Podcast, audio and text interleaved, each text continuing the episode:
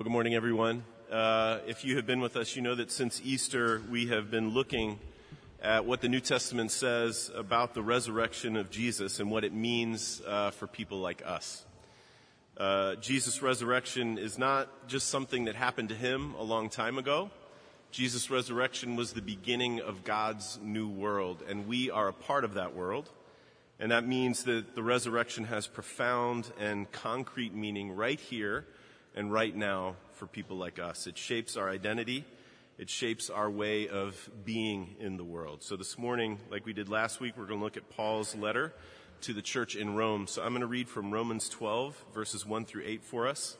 And you can follow along in the order of worship where it's printed or in a Bible, or you can just listen as I read from Romans 12.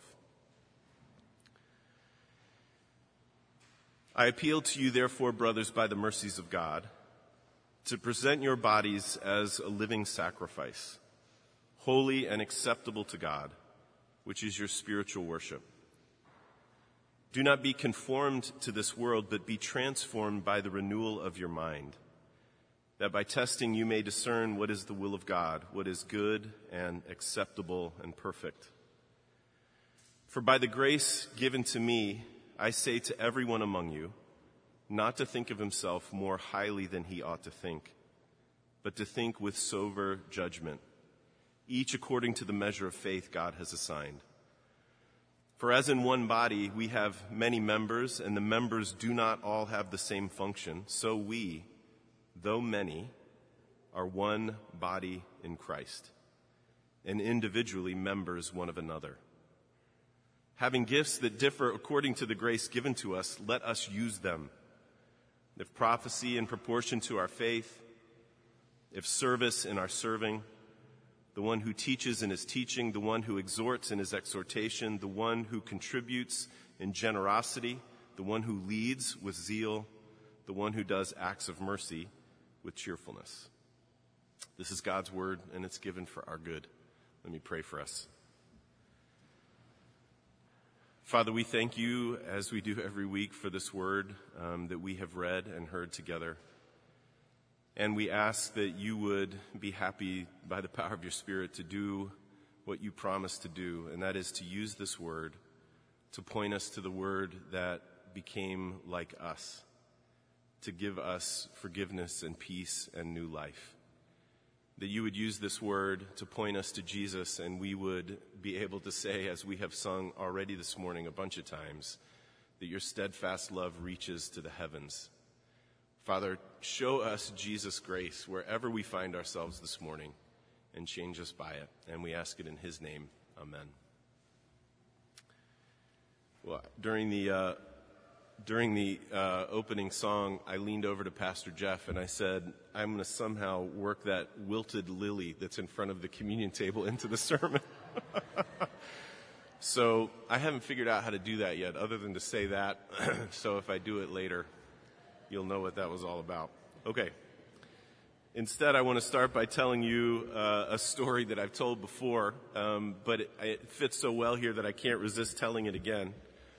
Um, one time, a bunch of years ago, uh, I was parking my car in a lot, and it was one of those lots that had a security guard uh, and a gate at the front of it.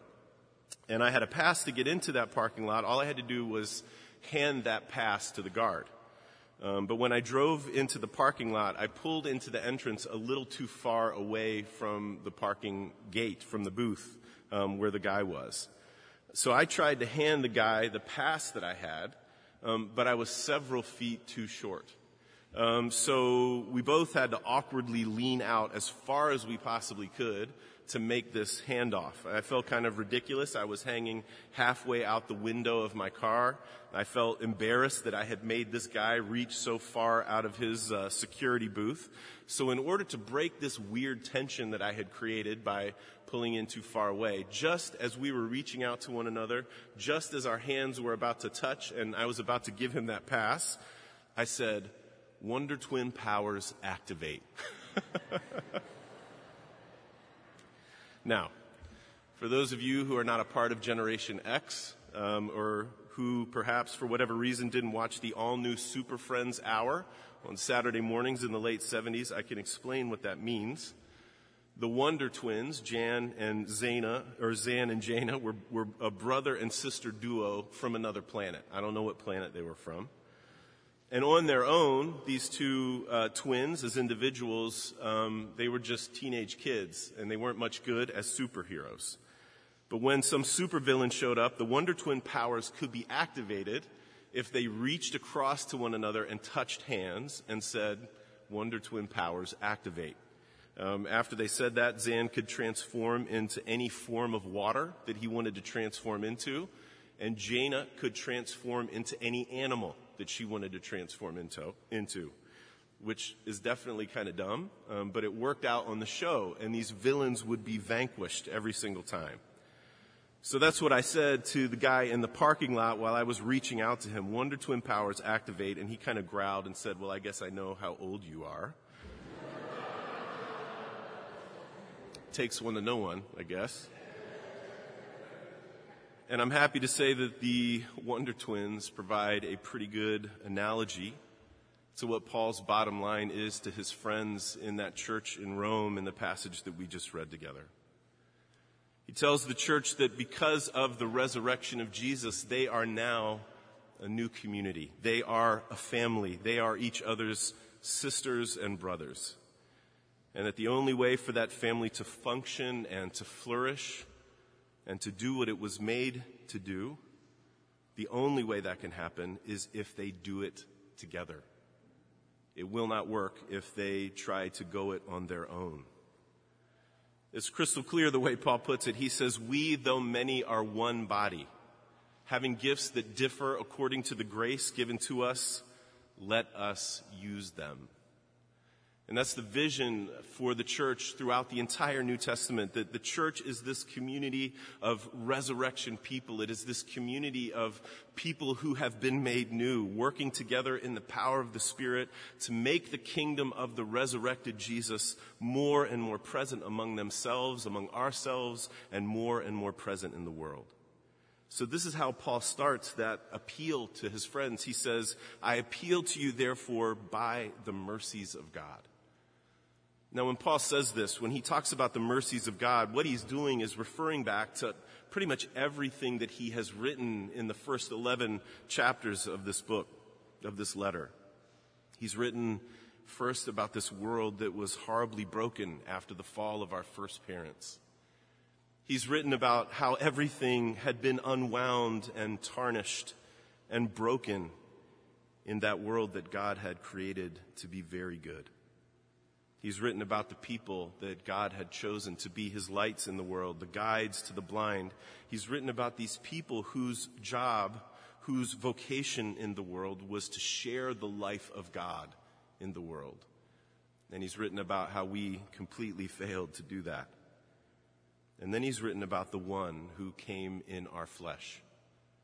The one who came in God's likeness and in our likeness to undo all of that horrible mess, to rewind the peace of this world, to offer forgiveness and offer new life to us, to remake the entire world to be what God had intended it to be all along the theater of His glory and a source of unending joy and fulfillment and satisfaction for people like us.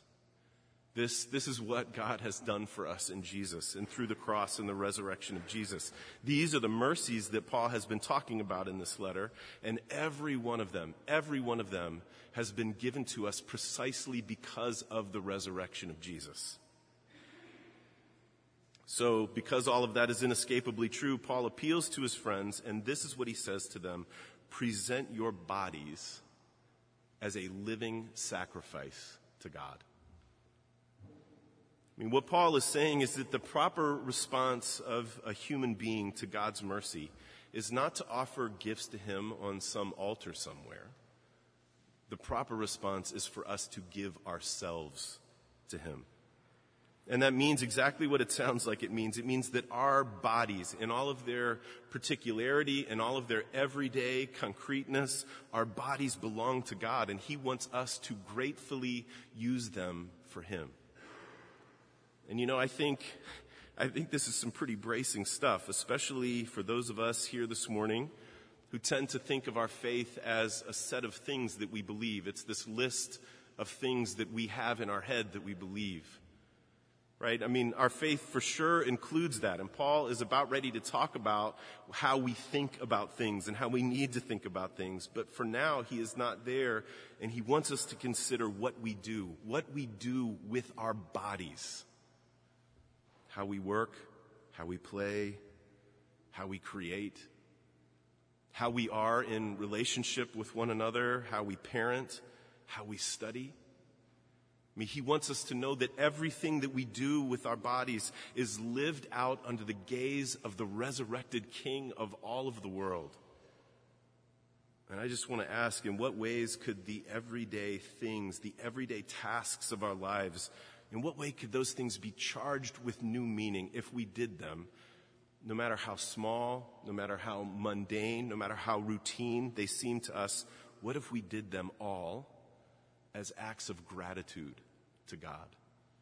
What if we believed that that was true and lived out of that truth?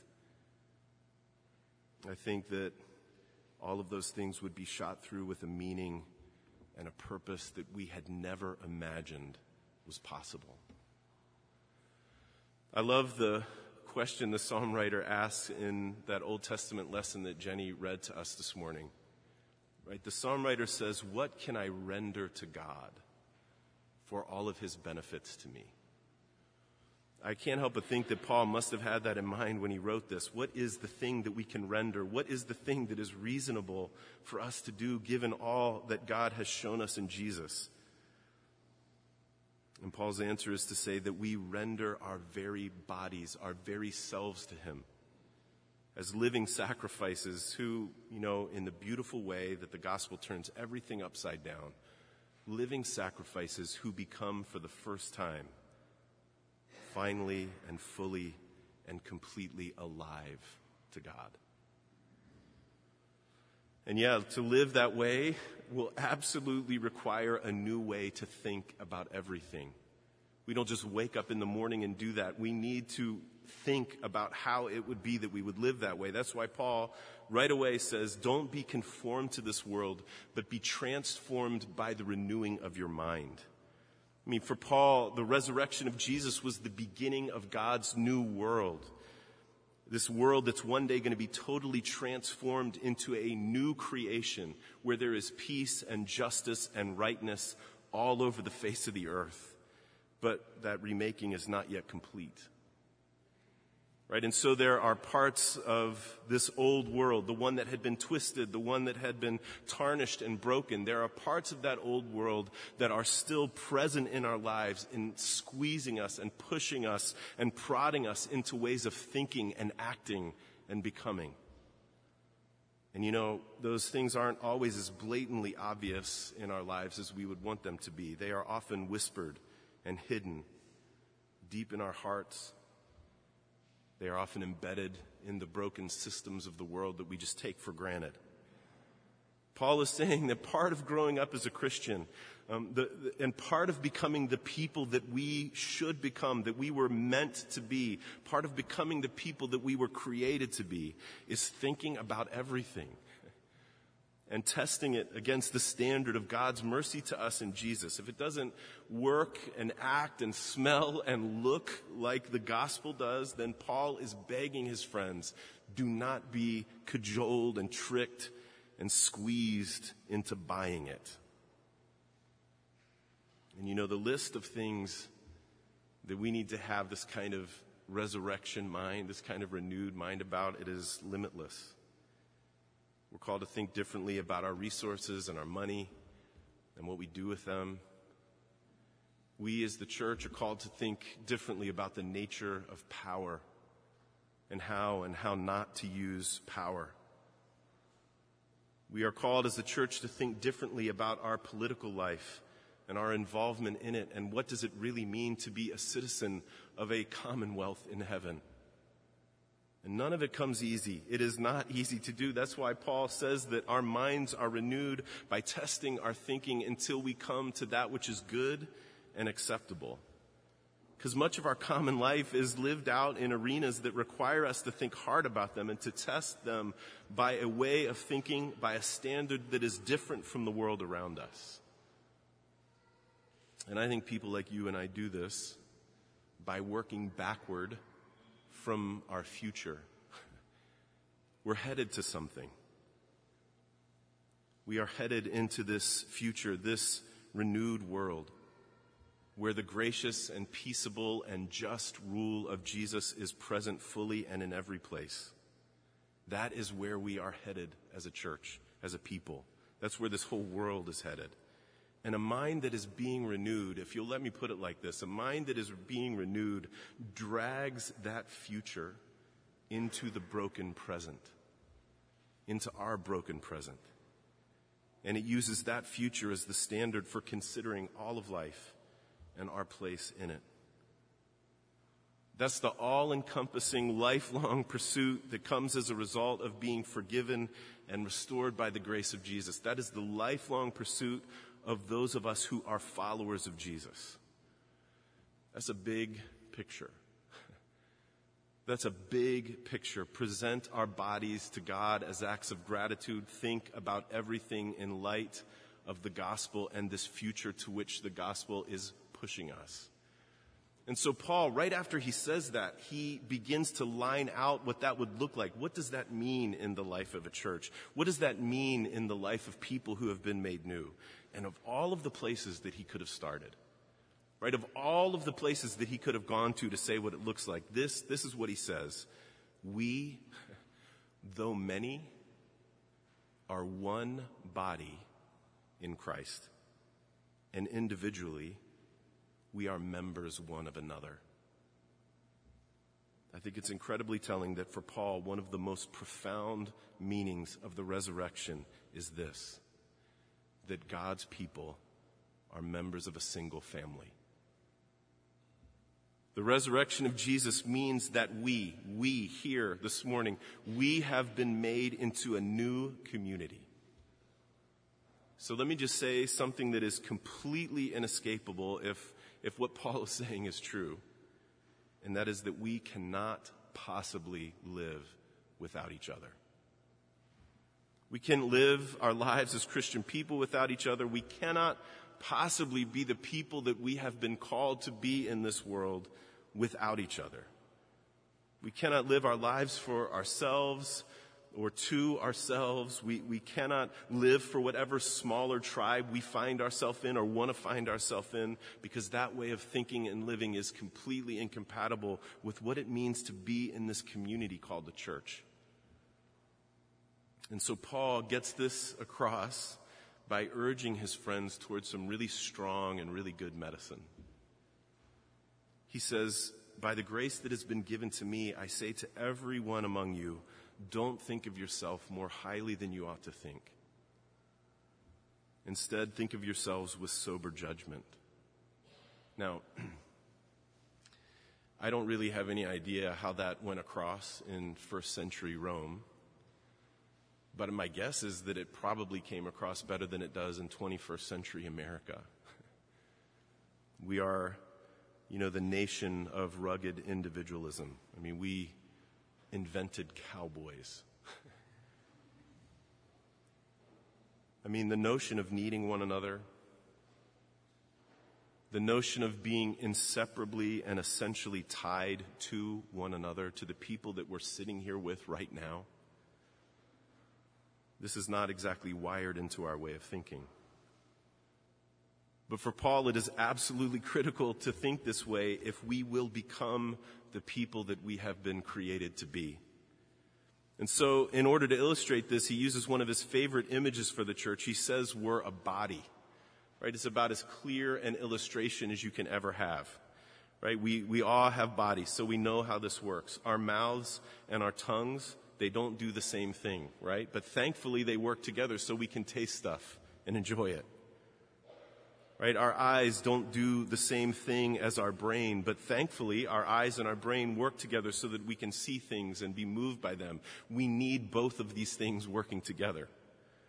The only way the disparate parts of our bodies work, the only way they work is together. as a unity, right? Like the Wonder Twins.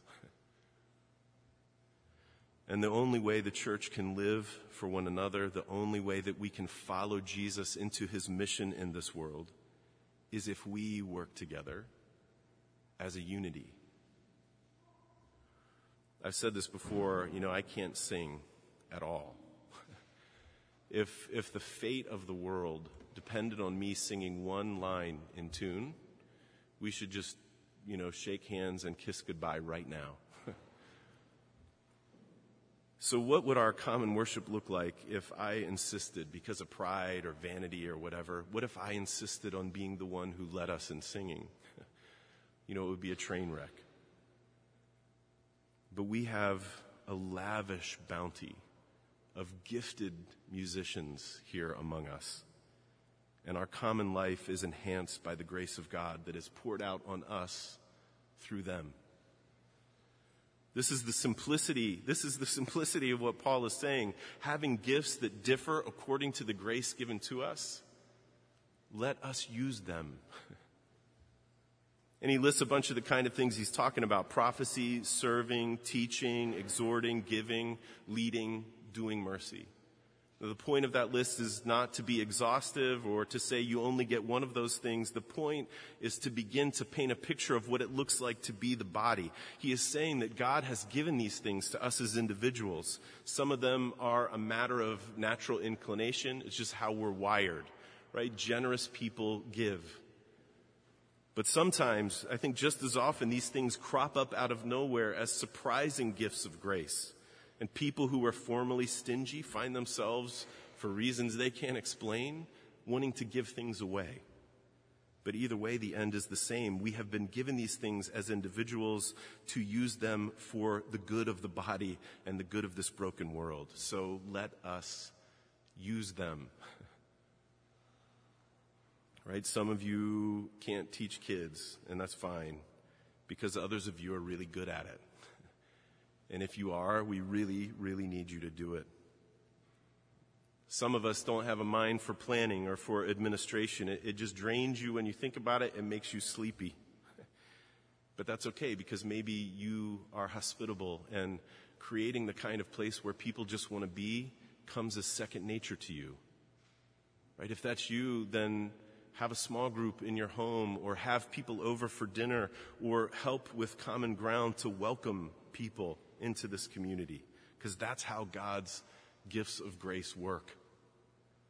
Some of you love numbers. You know how numbers work. So then think about joining the finance committee and help us, help this body make good policies and budgets that reflect who we really are and the things that we really love. Some of you, you get cold sweats when you see numbers, but that's okay because you feel alive when you are actually physically serving people who need help. We need your gifts of grace there, right? Help out with a refugee family through World Relief or help us serve meals to homeless folks at Breakthrough. Some of you here this morning, you dream big about the whole world. And you're constantly thinking about how the resources and the gifts and the talents that we have been given or you have been given could be applied around the whole world. Well, if that's you, then think about going to Haiti the next time we go because your gifts and your dreams are absolutely critical there.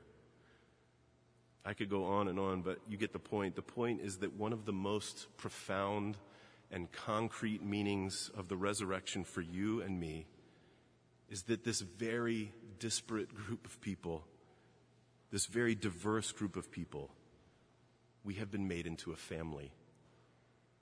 We are sisters and we are brothers of one another and every one of us in here is critical to the good and flourishing both of our common life and the mission that we have in our city and in our world. We have gifts that differ according to the grace that has been given to us, so let us use them. Let me pray for us. Father, we ask that you would, by the power of your Spirit, begin to move in us as a people to the extent that we have not been moved in before. to think about what it is that you have given us that is for the good of this life that we live together and the good of this service that we do together. Father, help us to see these things and to begin to think and test those things. Father, renew us. Do this for our good and do this for the good of the broken world all around us. And we pray it in Christ's name. Amen. Let's stand. Excuse me. Let's stand together. In reverence and in godly fear, we find the key to wisdom's ways. The clear to us in creation and most fully and completely and beautifully in your Son, Jesus. Father, would you meet every one of us here this morning in exactly where the place we are, where we find ourselves this morning? Would you show us the grace of Jesus and would you change us by it? And we ask it in his name. Amen. Well, I, uh, I've told the story before, um, but it fits so well here that I couldn't resist telling it again. So if you have heard this one before, just bear with me for a couple minutes. Um, so once a bunch of years ago, I was parking my car in a parking lot. It's one of those parking lots that had a gate and a security guard and a security booth at the entrance. So I had, I had a pass to get into this parking lot, and all I needed to do was hand this pass to the guard. Um, but when I drove into that parking lot, I drove in and I was too far away um, from the security booth.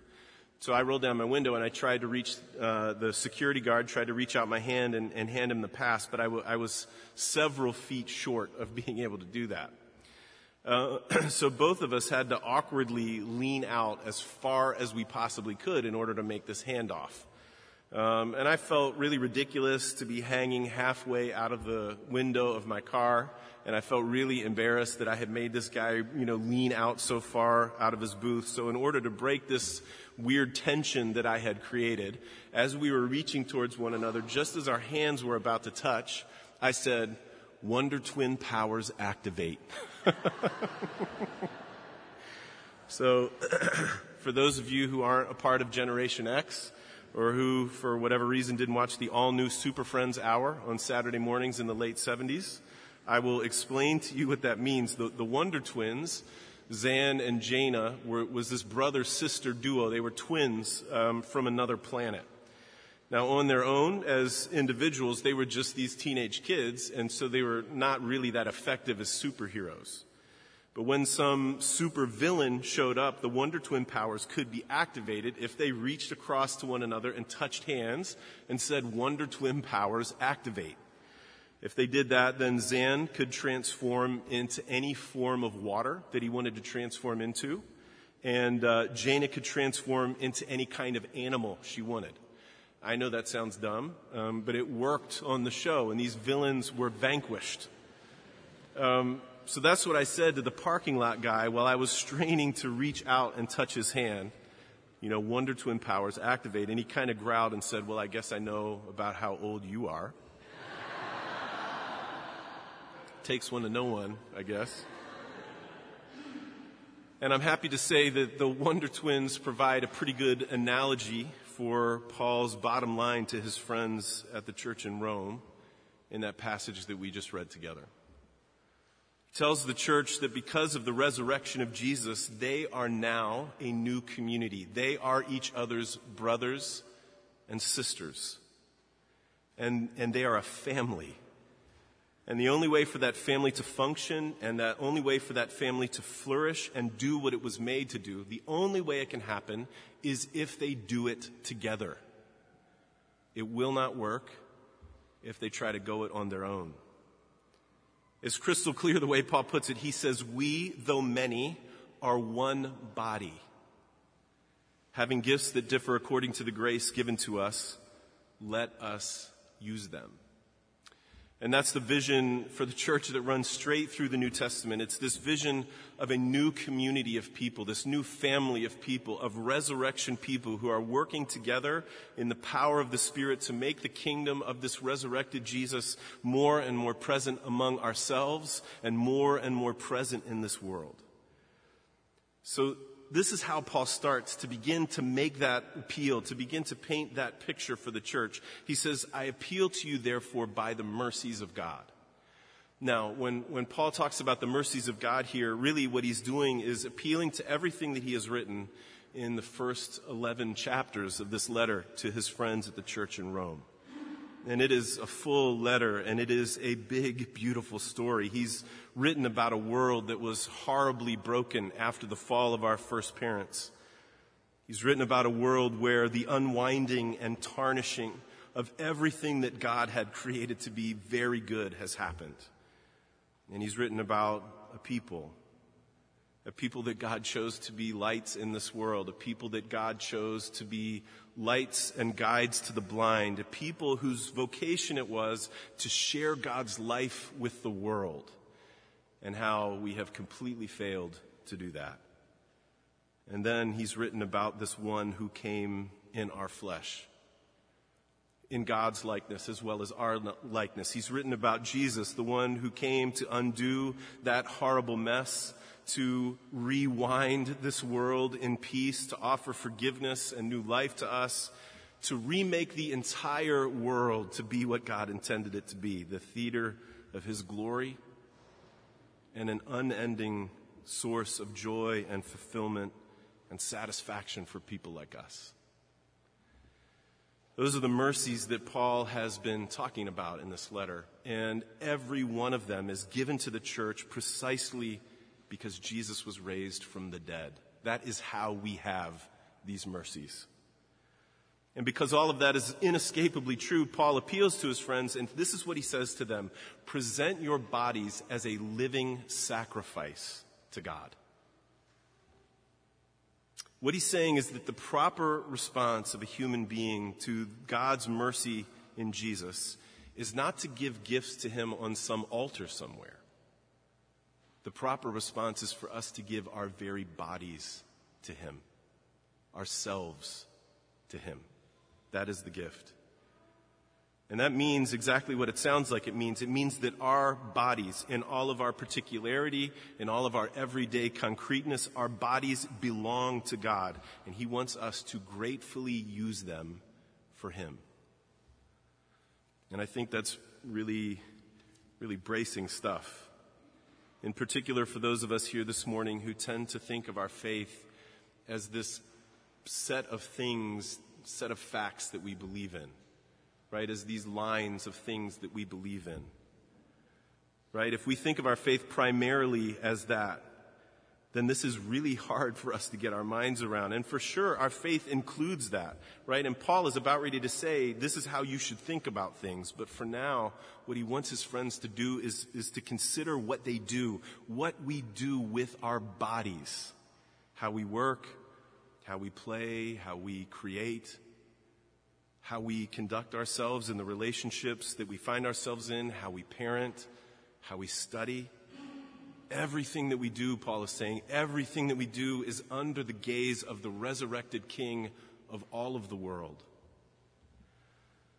And so I just want to ask in what ways could, could the everyday tasks of our lives be charged with new meaning? If we did them, no matter how small or routine or mundane they are, if we did them as acts of gratitude to God. I mean, if we really believed that this is true and lived out of this being true, I think that the everyday things we do with our bodies would be shot through with meaning and purpose that we never imagined was possible before. I love the question that the psalm writer asks in that Old Testament lesson that Dave read this morning.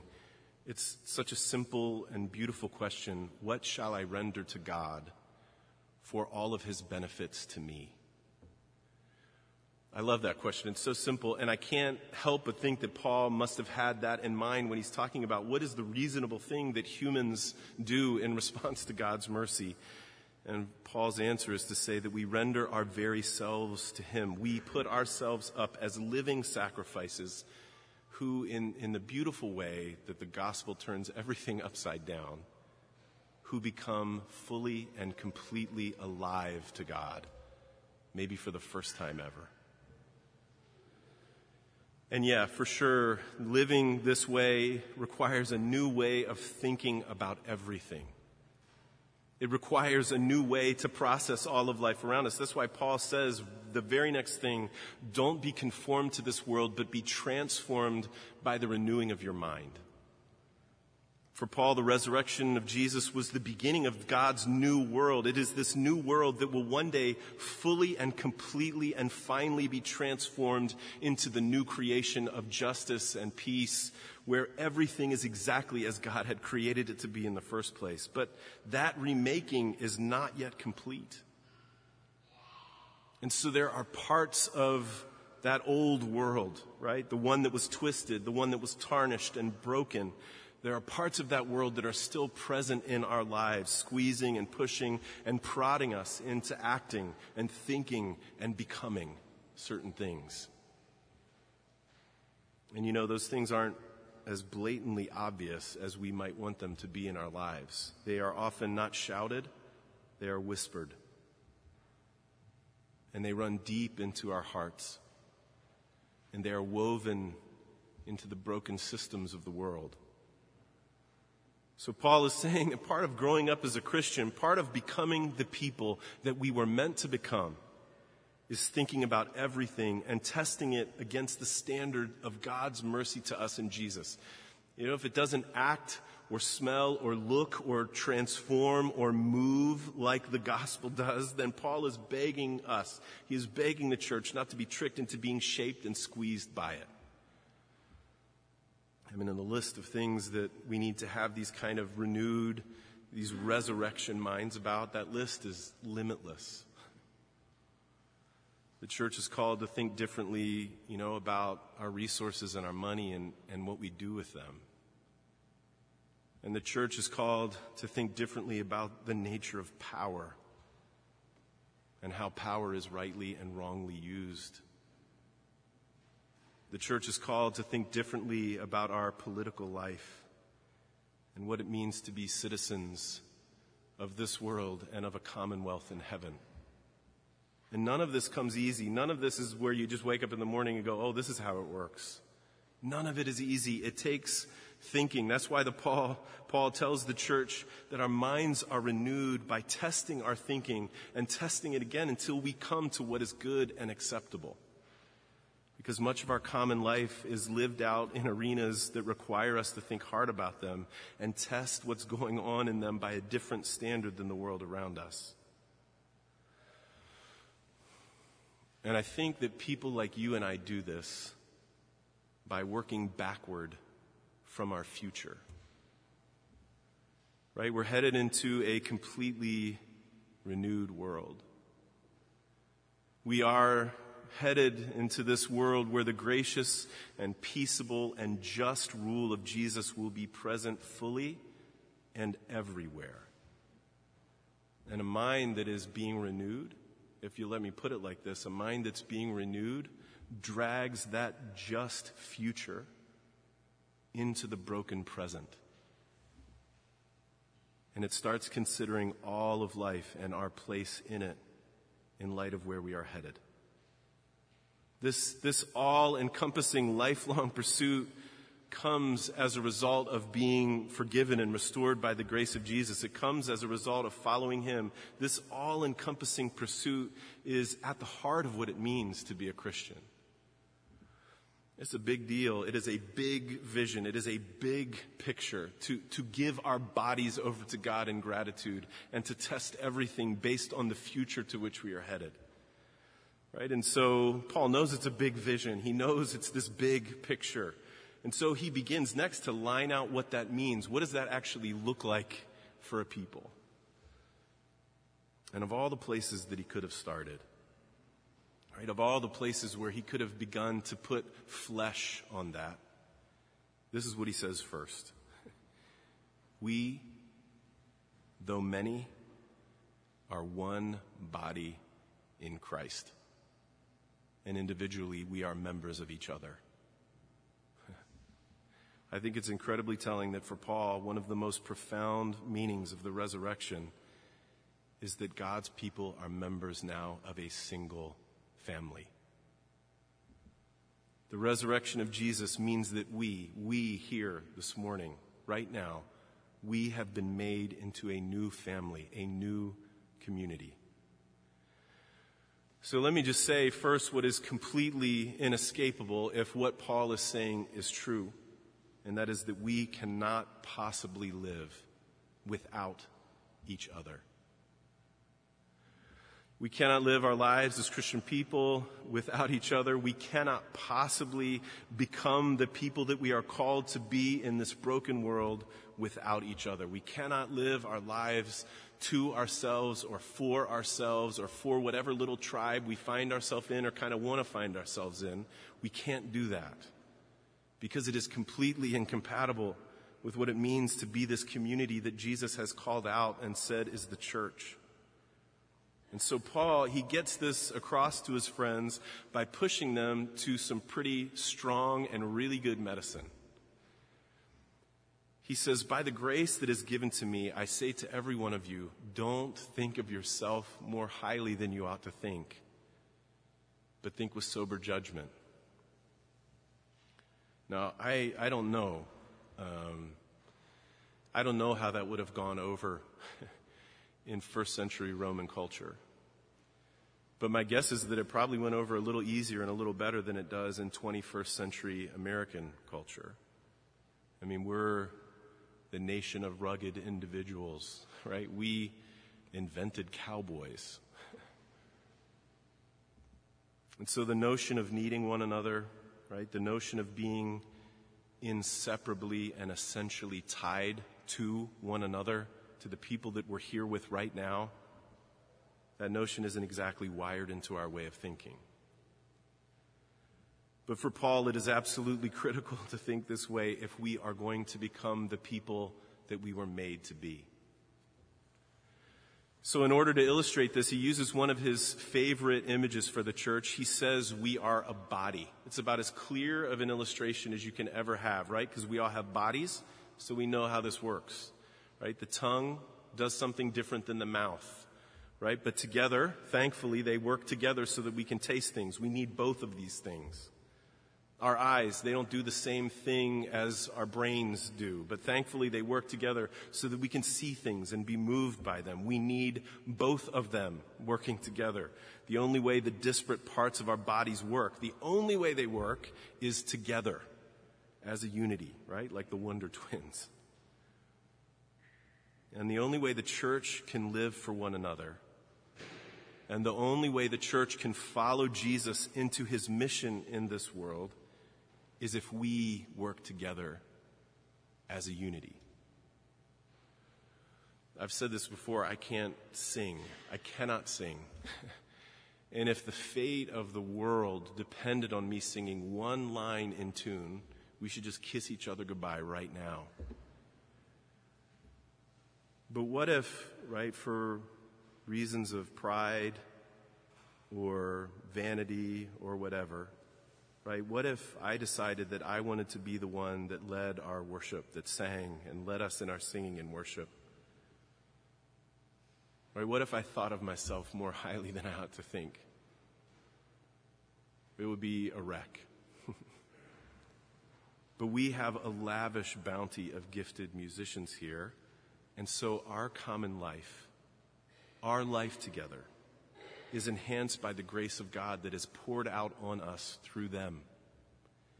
This is the simplicity of what Paul is saying. He says, having gifts that differ according to the grace that is given to us, let's use them. He lists a bunch of the kind of things he's talking about prophecy and serving and teaching and exhorting and giving and leading and doing mercy. Right? And the point of that list is not to be exhaustive. The point of that list is not to say you only get one of them. Which one do you have?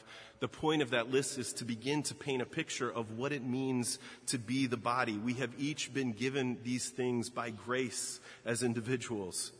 Some of them are just a matter of natural inclination. It's how we're wired, right? Generous people give.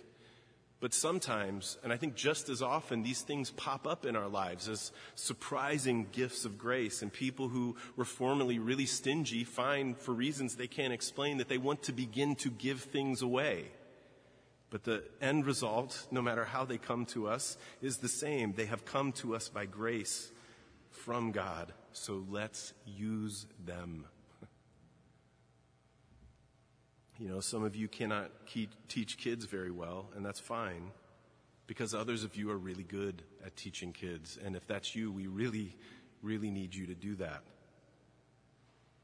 Some of you, right, some of us don't have a mind for planning. We don't have a mind for administration. It drains us just thinking about it. We get sleepy just thinking about it, but that's okay because maybe you're hospitable, right? And and, and creating a warm place where everyone wants to be, maybe that comes like second nature to you. So if that's you, have people over into your home for dinner and break bread with them, or make it available for a small group to meet in, or help with common ground. Help welcome people into this body. Because that's how these gifts of grace work.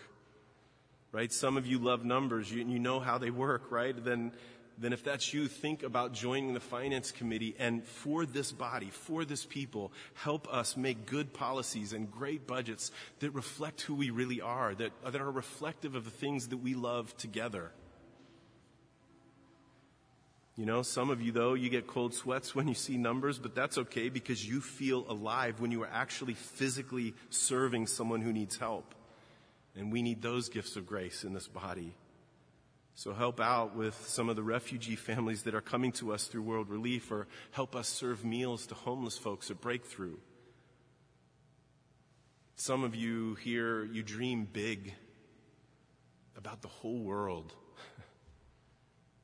And you, you think all the time about how the gifts and the resources and the stuff that we have been given could be brought out into the world for the good of the world and so that people can learn of the love of Jesus. Well, if that's you, if that's how you dream, then think about going to Haiti the next time we go. Because your dreams, your visions, your way of thinking is needed. It's critical in our work together. You know, I could go on and on but I think you get the point. The point is that one of the most concrete and profound meanings of the resurrection for you and for me is that this very diverse group of very different people has been made into a family. We are each other's sisters and brothers. And every one of us in here is critical for the good and flourishing of both our common life together and our mission in the city and our mission in the world we all have gifts that differ according to the grace that has been given to us. So let us use those gifts. Let me pray for us. Father, we ask that you would help us to whatever extent we, we are not able to see yet, or to whatever extent we are resistant to it, or maybe to whatever extent we've tried to, to reach out and grope and get at, would you please, by whatever means possible, help us to see what it is that you have given each of us as individuals? And help us to be wise and thoughtful about the way that we see what we have been given together as a body. And then give us everything that we need to use those gifts among each other and in this world. Father, help us to think hard about it and then to get our bodies out and do for you in gratitude. And we pray this, that you would do this for our good and the good of this broken world around us. In the name of Christ. Amen. Let's stand together and sing in response to the reading of the word. In reverence and in godly fear, we find the key to wisdom's ways. The wisest holy name revere. Through endless ages sound his praise. Through endless ages sound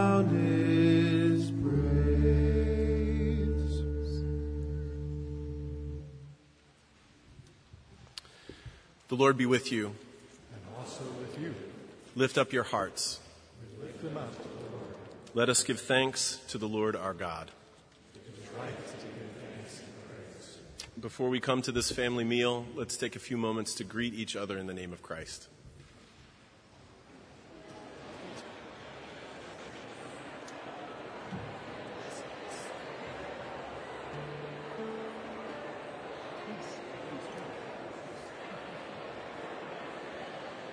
Thanks.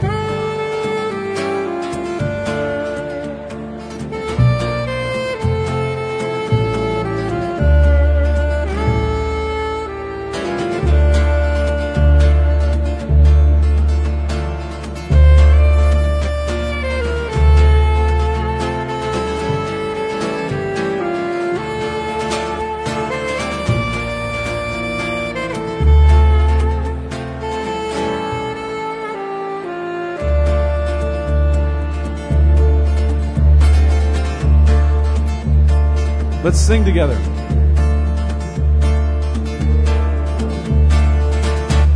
The Lamb has overcome. The Lamb has overcome. The battle's done and the victory is won. The Lamb has overcome. No grave, no grave could hold him down. No grave could hold him down. Up from the ground, he is risen was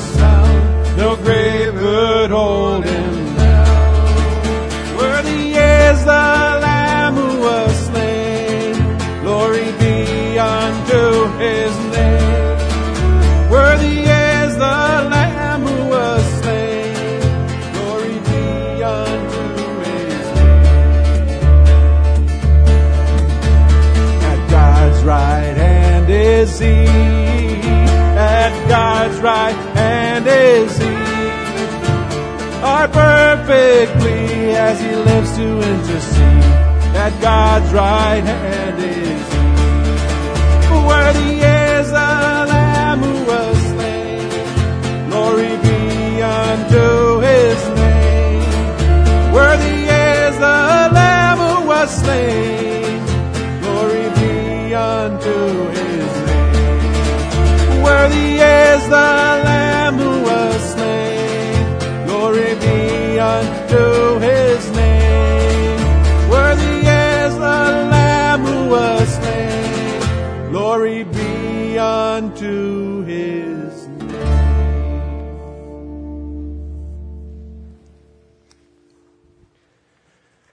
beginning, you laid the foundation of the earth and created us in your image.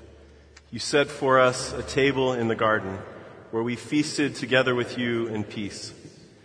But we turned from you, leaving sin and death to reign.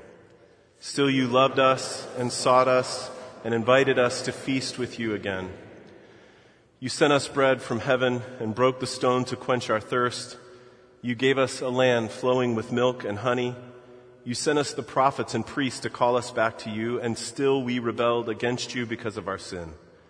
Through Christ, you filled us with living bread and quenched our thirst with living water and opened a place for us at your table to commune together in peace. During this Eastertide, blessed are you, gracious God, for the glorious resurrection of your Son, Jesus Christ our Lord. By his sacrifice, he has taken away the sin of the world. By his resurrection, he has won for us eternal life. Therefore, we join our voices with all the saints and angels and the whole creation to proclaim, Holy, holy, holy Lord, God of power and might. Heaven and earth are full of your glory. Hosanna in the highest. Blessed is he who comes in the name of the Lord. You can, you can be seated. We have the privilege now of participating together in the sacrament of communion. And when we do this together, the promise that God makes to us is sure and true. When we come to this table and we eat and we drink here in faith, Jesus, our elder brother, meets us here to strengthen us